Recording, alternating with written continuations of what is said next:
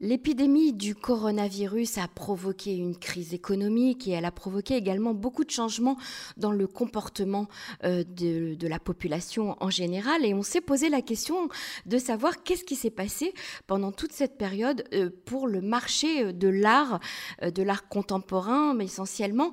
Et nous avons demandé à Philippe Cohen, qui est collectionneur d'art depuis plus de 30 ans et qui est également conseiller en art pour des collections privées, de nous expliquer un petit peu comment euh, toute cette année euh, du, de pandémie euh, s'est passée pour les collectionneurs et pour les acheteurs. Bonjour Philippe Cohen, comment allez-vous?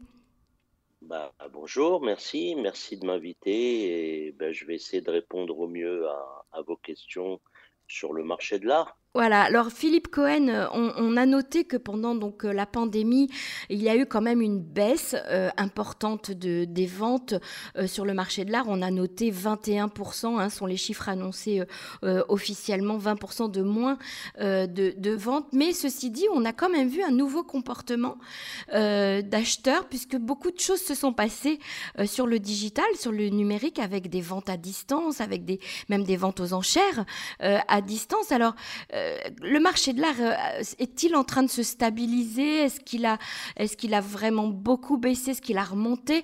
Euh, comment, comment ça se passe aujourd'hui? Écoutez, étonnamment, le, marché de l'art est resté plutôt stable, même fort, concernant certains artistes, et on, va en reparler un, peu, plus, un peu plus tard. en fait, les maisons de vente aux enchères ont, vraiment pris euh, l'histoire euh, exactement comme il fallait et ont su se, renouveler euh, depuis le mois d'avril, dès qu'on a eu le, premier confinement, tout le monde s'en souvient. Et en fait, ils, ont, ils avaient déjà un peu réagi avant. Hein. Pour certaines maisons de vente aux enchères, le digital faisait partie de, de leurs outils. Mhm. Mais alors, la, la, pandémie a été une occasion de, de le développer, de, de, le mettre en place de manière très professionnelle. En fait, ils ont, grâce à ça, réussi à maintenir euh, euh, les prix de certains artistes à vraiment des niveaux élevés. Alors, vous, avez signalé 21% euh, de baisse. Je, je, crois entendre que c'est un peu plus que ça. Mhm. Alors après, ça, tout dépend comment se font les calculs, mais, mais c'est vrai qu'on a, on a plutôt, nous, dans notre milieu, une estimation autour de 30% de volume global des, des ventes. Hein. Mmh mmh c'est pas les prix qui ont baissé, c'est le volume global. C'est le volume de vente, oui. Ce qui est, beaucoup. Bien sûr. Qui témoigne qu'il y a eu donc euh, moins d'acheteurs, qu'il y a quand même eu des gens qui se sont mis en retrait pour diverses raisons, euh, parce qu'ils avaient peut-être euh, des difficultés eux-mêmes, parce qu'ils avaient moins confiance. Mais les prix se sont vraiment bien stabilisés. On a même assisté à des records oui, tout euh, lors de vente en ligne. Et mhm. ça, on l'a jamais vu auparavant. Hein. Mhm. Il faut dire que parmi toutes ces maisons de vente, si toutes ont extrêmement bien réagi, en particulier les grandes ventes anglo-saxonnes comme euh, Christie's, Sotheby's et, Philips, hein, mais même, certaines maisons de vente aux enchères françaises. Euh, euh, mais le grand gagnant, c'est vraiment Sotheby's. Vous savez, la maison de vente qui appartient à Patrick Drahi. Et d'ailleurs, on sait, on sait l'intérêt de Patrick Drahi pour le numérique depuis fort longtemps, et il avait déjà pris ce virage avant, et je dirais que j'ai eu l'impression qu'il n'avait plus qu'à l'appliquer. Euh, la première grande vente, en fait, vous savez, nous, on a euh, les ventes euh, de, juin, puis les ventes d'automne, et il y a toujours des cycles. Et New York reste la ville phare pour, comme test pour, pour voir si le marché de l'art tient. La première grande vente, elle a eu lieu en pleine pandémie, fin juin 2020 chez Sotheby's. Et écoutez bien, elle a, il y a eu 250 000 téléspectateurs connectés du monde entier, ce qui est énorme. Mm-hmm. Ça veut dire que même ceux qui n'avaient pas l'habitude d'aller en ligne pour voir des ventes aux enchères, eh ben, ils l'ont fait. Il y avait un, tableau exceptionnel de Francis Bacon qui était à vendre ce jour-là. Un triptyque, je crois, non Voilà, le triptyque de Francis Bacon, mm-hmm. bah, il s'est quand même vendu pour la bagatelle de 85 millions de dollars. Enfin, c'est un véritable tour de force dans cette période, mm-hmm. alors qu'on sait que... Il a été acheté par qui il a été acheté par qui? Hmm, une bonne question. Je sais, je sais pas si c'est officiel. En tout cas, je, je m'en souviens plus. Mm-hmm. Si c'est officiel, je pourrais pas. Euh, je pourrais rechercher, vous le dire, à, mm-hmm. vous le dire une autre fois. Mais, mais ce qui, moi, ce qui m'a perturbé beaucoup, c'est que lors des ventes en ligne, on n'avait jamais dépassé un million de dollars, ce qui était beaucoup quand même. Bien sûr. C'est-à-dire acheter en, acheter en ligne, c'est pas voir les œuvres. Hein, Alors justement, comment est-ce qu'on achète en ligne? Comment est-ce qu'on choisit une œuvre? Est-ce qu'on la voit en 3D on...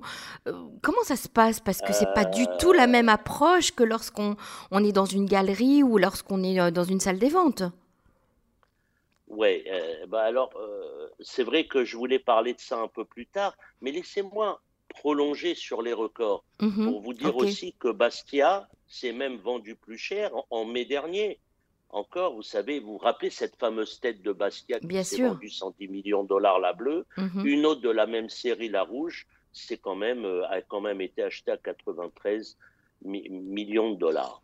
Alors, pour, pour en revenir à votre question, euh, euh, euh, bah, oui, c'est l'arrivée en fait du numérique, l'arrivée du virtuel. Alors comment on achète en ligne? Habituellement, bah, on, a les photos du catalogue, on demande, on peut demander à la maison de vente de nous envoyer des images complémentaires, un rapport de conditions. Mhm. Mais ça, c'était avant. Ça, c'était avant. À, défaut de, à défaut de pouvoir maintenant se déplacer physiquement, alors euh, la réalité virtuelle est rentrée en jeu. C'est-à-dire que on, peut aussi tout à fait prendre des photos à fort grossissement, faire un petit film. Ah oui. Mais aujourd'hui, les mhm. galeries, les musées, les foires d'art ont réussi à, rester connectés auprès des collectionneurs grâce à la réalité virtuelle. Et en fait, euh, euh, j'ai vu que moi-même, je me suis connecté à Art Basel pour la FIAC, etc. Et on rentrait comme ça dans la foire, bah, comme, un peu comme si on y était. Bon, je ne vous cache pas que ce n'était pas encore hyper au point. Euh, alors, certains sont beaucoup plus au point que d'autres. Si par exemple vous rentrez sur le site de la galerie euh, Hauser Wirth, vous verrez qu'il y a un musée virtuel. Eux ont mis des moyens colossaux. Mhm. Euh, pour euh, reproduire à peu près l'expérience. Comme les grands musées en fait. Mhm. Ah, alors, certains musées, d'autres oui, d'autres non. Mais pour en revenir au marché. Euh, Alors le marché justement, vous parliez du volume de vente tout à l'heure, donc qui a baissé, mais est-ce que, est que la cote euh, des artistes euh, est, restée aussi forte en fait? Elle, elle, elle, n'a pas baissé.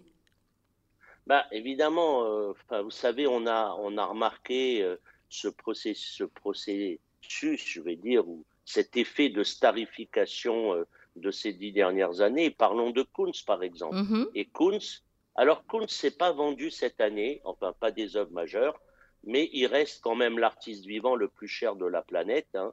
Euh, c'est vivant, je dis bien, avec son fameux rabbit, là, le, lapin qui s'est vendu. Rappelez-nous le prix, Philippe? 91 millions de dollars. Alors vous savez que si vous me suivez un peu, Emmanuel, ou les gens qui me connaissent savent que je suis un fan de cet artiste, mm-hmm. que j'ai écrit plusieurs papiers sur lui, dont un je reconnais un peu provocateur, qui s'appelait Kunz pour ou contre. Mhm. Et, évidemment, alors moi, moi, je suis pour, mais surtout l'idée c'était de discuter, de d'essayer de faire, de convaincre les contre qu'en fait Kunz était un grand artiste. Mhm. Ce qui séduit chez Kunz, c'est son, ce qui interpelle les gens et la jeune génération, c'est son caractère d'immédiateté de l'image. Ça veut dire, en fait, il faut pas, on se prend pas la tête avec Kunz. Kunz, on regarde, et pour ceux qui ont été voir l'expo au musée de Tel Aviv, on se balade, a priori on comprend vite. Et c'est vraiment la caractéristique essentielle du collectionneur euh, un peu pressé d'aujourd'hui. Je pense qu'on en reparlera dans une autre question. Mais n'oublions pas que Kunz, d'un point de vue intellectuel, c'est quand même l'héritier de Marcel Duchamp et d'Andy Warhol. Je n'ai pas besoin aujourd'hui de vous démontrer qu'Andy Warhol euh, reste quand même l'artiste phare avec Picasso, euh, euh, du XXe siècle. Mm Kuhn, c'est aussi un artiste subversif. Et, les gens aiment ça aussi. L'art hein, subversif, oui. Bien sûr. À l'image de Catalan, il y a, y a un peu beaucoup d'humour. Alors, il y en a qui trouvent ça un peu stupide et idiot, mais il faut, quand, quand je dis en art, ne regardez pas l'image, regardez ce qui se passe derrière l'image. C'est-à-dire, essayons d'aller au-delà, de connaître le concept de travail d'un artiste. Et, et, le travail de Kuhn, c'est pas aussi simple ni évident qu'il n'en a l'air. Mhm. En fait, il a aussi, ce qui est fondamental pour la jeune génération, et même les enfants, on voit l'émerveillement des enfants quand ils vont dans une expo Kunz, c'est qu'il a su imposer l'image d'une culture populaire au sein d'une culture savante. Il n'y a pas besoin d'être un érudit en art pour apprécier Kunz et, le comprendre. Bah, l'art, c'est surtout de l'émotion, euh, Philippe Cohen, non? C'est avant tout de l'émotion euh, Alors, oui, ça c'est encore un autre débat, parce que si on reprend la définition de l'art contemporain aujourd'hui, euh, euh, on n'est plus dans des histoires de couleurs, ni de, format, ni de matière. Mhm. C'est plus, c'est plus quand même une histoire de, concept. Mais c'est vrai que le concept, l'art conceptuel, par exemple, qui dégage, censé ne pas dégager d'émotion, est un peu fatigant. Donc vous avez raison. Euh, l'important quand on regarde une œuvre ou de, quand on lit un bouquin, c'est de, c'est vraiment de rester avec une émotion. Mais revenons à cette notion d'artiste star. Mhm. J'écrivais dans ce même article sur Kunz que pour devenir un artiste art, en fait, il y a une trilogie implacable du marché de l'art. La première chose, c'est d'être défendu par des méga galeries, des galeries, les fameuses galeries super puissantes, comme on, comme on dit, euh, comme Gagosian. Mais d'avoir aussi des rétrospectives dans des grands musées, MoMA, Pompidou, etc., musée de Tel Aviv. Euh, euh, je ne vais pas vous énumérer tous les grands musées qui ont fait des rétrospectives à Kunz, mais c'est impressionnant. Et en fait, dans la trilogie, le dernier point fondamental, bah, c'est d'être acheté, soutenu par des méga collectionneurs, mhm. comme euh, François Pinault, Bernard Arnault, pour ne citer que, nos deux Français. Mhm. C'est ça. Alors justement, comment euh, les galeries vont, vont, elles survivre ou évoluer euh, avec tous, toutes ces nouveaux, ce nouveau modèle en fait euh, de vente et, d'achat d'art en, numérique? C'est la mort eh des ben, galeries, selon ben, vous? ben, Non, c'est n'est pas la mort des galeries, mais il y a un phénomène qu'on avait déjà vu depuis encore une dizaine d'années qui risque de s'accélérer. Malheureusement, les méga galeries vont devenir de plus en plus puissantes et ceci au, dépens, au détriment des petites galeries qui risquent de ne pas pouvoir tenir, mhm. survivre ni se remettre de cette crise. Malheureusement, c'est ce qu'on voit. Euh, c'est ce qu'on voit dans l'économie générale, hein, c'est-à-dire que les, les, grands centres commerciaux vont écraser les petits magasins de, de, quartier. Franchement, euh, franchement, je ne l'espère pas parce que les galeries euh, petites ou intermédiaires sont quand même celles qui arrivent à découvrir les, futurs euh, de demain, euh, ce sont ce qu'on appelle des artistes émergents. Ces artistes émergents, au bout de dix ans, bah, quittent leur petite galerie de départ pour aller dans les grosses galeries. Et c'est ce qui fait en fait euh, cette continuité qu'on a connue jusqu'à ce jour. Mais si quelque part les gens vont faire l'économie des foires d'art, des coûts des transports, des locations de stands, il va falloir qu'il se renouvelle beaucoup au niveau du numérique. C'est ça. Et pour se renouveler au niveau du numérique, c'est juste pas, c'est pas uniquement de créer un joli site et puis de voir des images online, voire faire des demandes online, voire d'acheter online. Ça va bien, bien plus loin que ça. On va reparler un peu plus tard de, la place du virtuel, euh, comment, quelle est, va être cette place prépondérante dans les années à venir. Mais revenons aux petites galeries. Regardez une galerie importante. Alors évidemment, Metro Pictures à New York, c'est pas une galerie similaire à Gagosian, c'est pas non plus une petite galerie, mais elle a décidé de fermer ses portes cet été. Et dans son écurie, il y a eu beaucoup d'artistes majeurs. Et il y a eu, par exemple, vous connaissez sûrement cette fameuse photographe américaine Cindy Sherman. Bien sûr. Donc Cindy, Cindy Sherman s'est retrouvée subitement, bah, euh, elle n'avait plus de galerie mère, et bon, alors bien sûr, elle a retrouvé très facilement une autre méga galerie qui va la prendre en charge. Mais on revient encore à Kunz. Et regardez comment Kunz est un artiste subversif. C'est-à-dire, même en période de crise, il a décidé de quitter Gagosian, qui était sa galerie mère depuis des années, et il a encore créé un buzz autour de lui. Et il est parti tout simplement rejoindre Pace. Et ça s'est passé en avril. Ah, vraiment, ça a été euh, une annonce fracassante dans le monde de l'art. Il est en exclusivité mondiale. Ça veut dire que personne d'autre que la Pace Gallery a le droit de le vendre. C'est vous dire la force de frappe de certaines galeries. Mmh, mmh, mmh. Pace est très puissante financièrement. pour ne juste vous citer quelques artistes qui sont chez Pace, vous avez en moderne Calder, du Buffet. En contemporain, on est quand même avec des ténors comme Rauschenberg, Rothko. Et, et ce qui est sympathique, c'est qu'on a Michal Rovner, quand même artiste star israélienne. Mhm, tout à fait. Alors justement, qui sont, qui sont les nouveaux acheteurs euh, euh, Est-ce que, est que, est que, est que ce passage au numérique euh, va ouvrir la porte à des acheteurs plus jeunes qui, eux, ont l'habitude d'utiliser cet outil d'Internet, justement? Exactement, ouais. Alors, avant, avant de répondre à votre question, j'aimerais quand même parler un peu plus du digital aujourd'hui qu'on a découvert pendant l'année. Euh, mhm. et, voilà, j'avais écrit euh, très vite, j'ai été assez perturbé moi-même parce que je me suis retrouvé quelque part un peu en manque moi-même par rapport à, mon envie, à mon travail, de dire bon, il n'y a plus de musée, il n'y a plus de galerie, il n'y a plus de foire, bah, je, je vais aller en online moi aussi.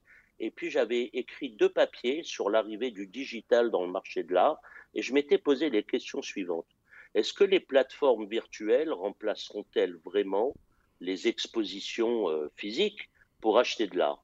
Est-ce que la réalité virtuelle dont on parle tant aujourd'hui dans cette jeune génération, est-ce qu'elle va prendre le dessus sur l'expérience physique de l'art? Est-ce qu'on aura même besoin de l'expérience physique de l'art? Il va peut-être falloir revisiter tous nos codes actuels, hein, mm-hmm. d'aller dans la galerie, de voir les ateliers d'artistes, de parler.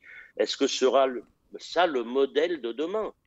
Alors, c'est vrai que pour faire face à la fermeture des foires, des galeries, bah, euh, beaucoup de gens euh, ont créé des outils.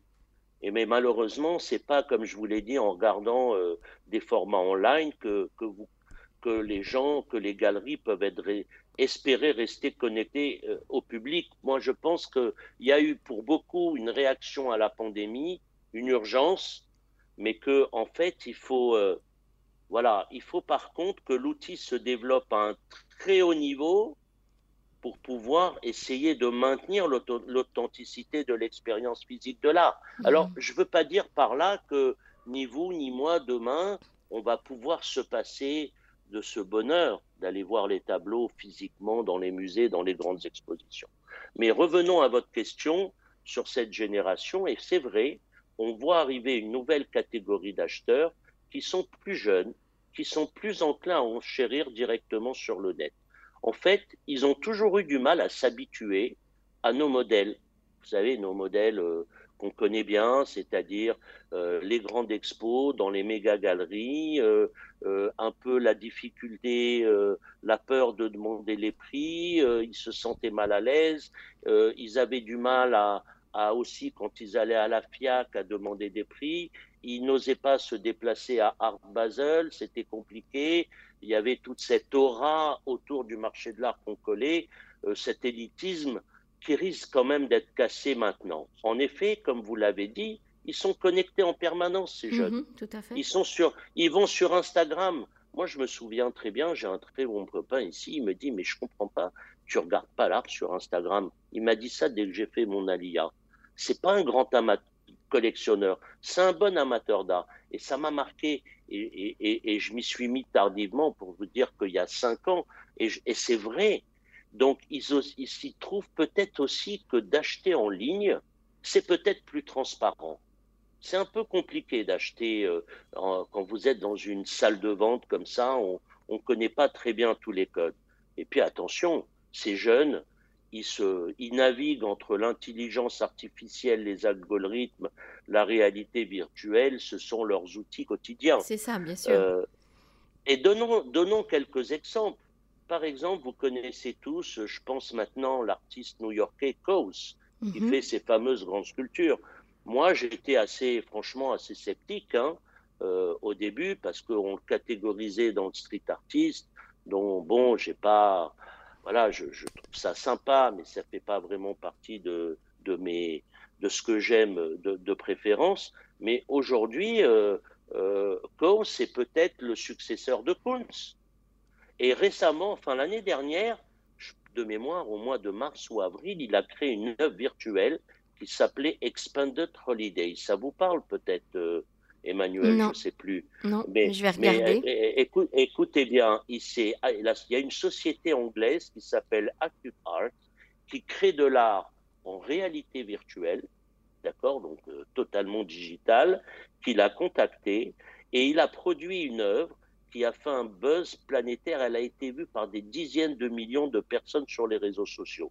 Vous savez, ces fameuses grandes sculptures, elle, en fait, il a réussi à, à, les faire flotter au-dessus de 12 sites connus dans le monde, dont la pyramide du Louvre. Ça, ça a un côté fascinant pour eh les jeunes. Mhm. Euh, et, automatiquement, l'œuvre était même à vendre, hein, de mémoire, je ne sais plus combien, en, édition, euh, en édition limitée. Mais le deuxième, il y a un deuxième phénomène que, dont vous avez entendu parler qui m'inquiète un peu plus, c'est les NFT. Sûrement, vous savez ce que c'est. Euh, c'est les non-fungible tokens. Vous avez déjà entendu parler de ça ou pas, Emmanuel? Non, non, non. Alors, les, les, NFT font un buzz depuis quelques mois. Les non-fungible tokens, ce sont des créations numériques, digitales, bon, pas toujours de bonne qualité, mais on en reparlera, qui sont vendus avec un certificat censé être hyper sécurisé sur ce qu'on appelle, dans, dans, le jargon du digital, la blockchain. Mm-hmm. Et alors, si sur l'idée de la blockchain, euh, création digitale, je n'ai pas d'a priori euh, comme ça évident, je suis quand même plus réservé sur l'intérêt artistique de ce que j'ai vu aujourd'hui. Mhm. Mais aussi, je suis beaucoup, je suis très réservé en termes de marché. Et, il faut quand même savoir que depuis quelques mois, il y a plein de gens qui veulent investir dans les NFT. Il y a plein de gens qui m'envoient des WhatsApp, Philippe, euh, qu'est-ce que t'en penses? Tu peux pas m'aider euh? Parce que c'est rassurant, c'est plus rassurant. Bah, je sais pas si c'est plus rassurant, mais en tout cas, moi, ce que ce que j'ai vu, c'était que c'était beaucoup de jeunes investisseurs plutôt, ça. Mhm. Euh, plutôt de gens qui me disaient bon, mais Philippe, tu penses que je peux revendre combien dans six mois? C'est ça, en fait, c'est de l'investissement. Euh, c'est de l'investissement. Ouais. Mhm, mhm. ouais. Il, y a, il y a eu, il faut dire la vérité, il y a eu un artiste qui était inconnu de nous, qui s'appelle Beeple, qui s'est vendu chez Christie's.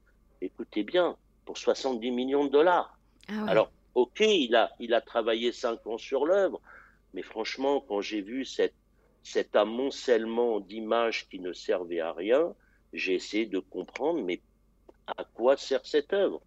Alors, ça, reste un peu subjectif quand même. Alors, Philippe, pour terminer. Je vais nuancer. Je, ouais, je vais. Si permettez-moi juste de nuancer mon propos. Ouais. C'est vrai que je euh, je veux pas être. je suis curieux de nature.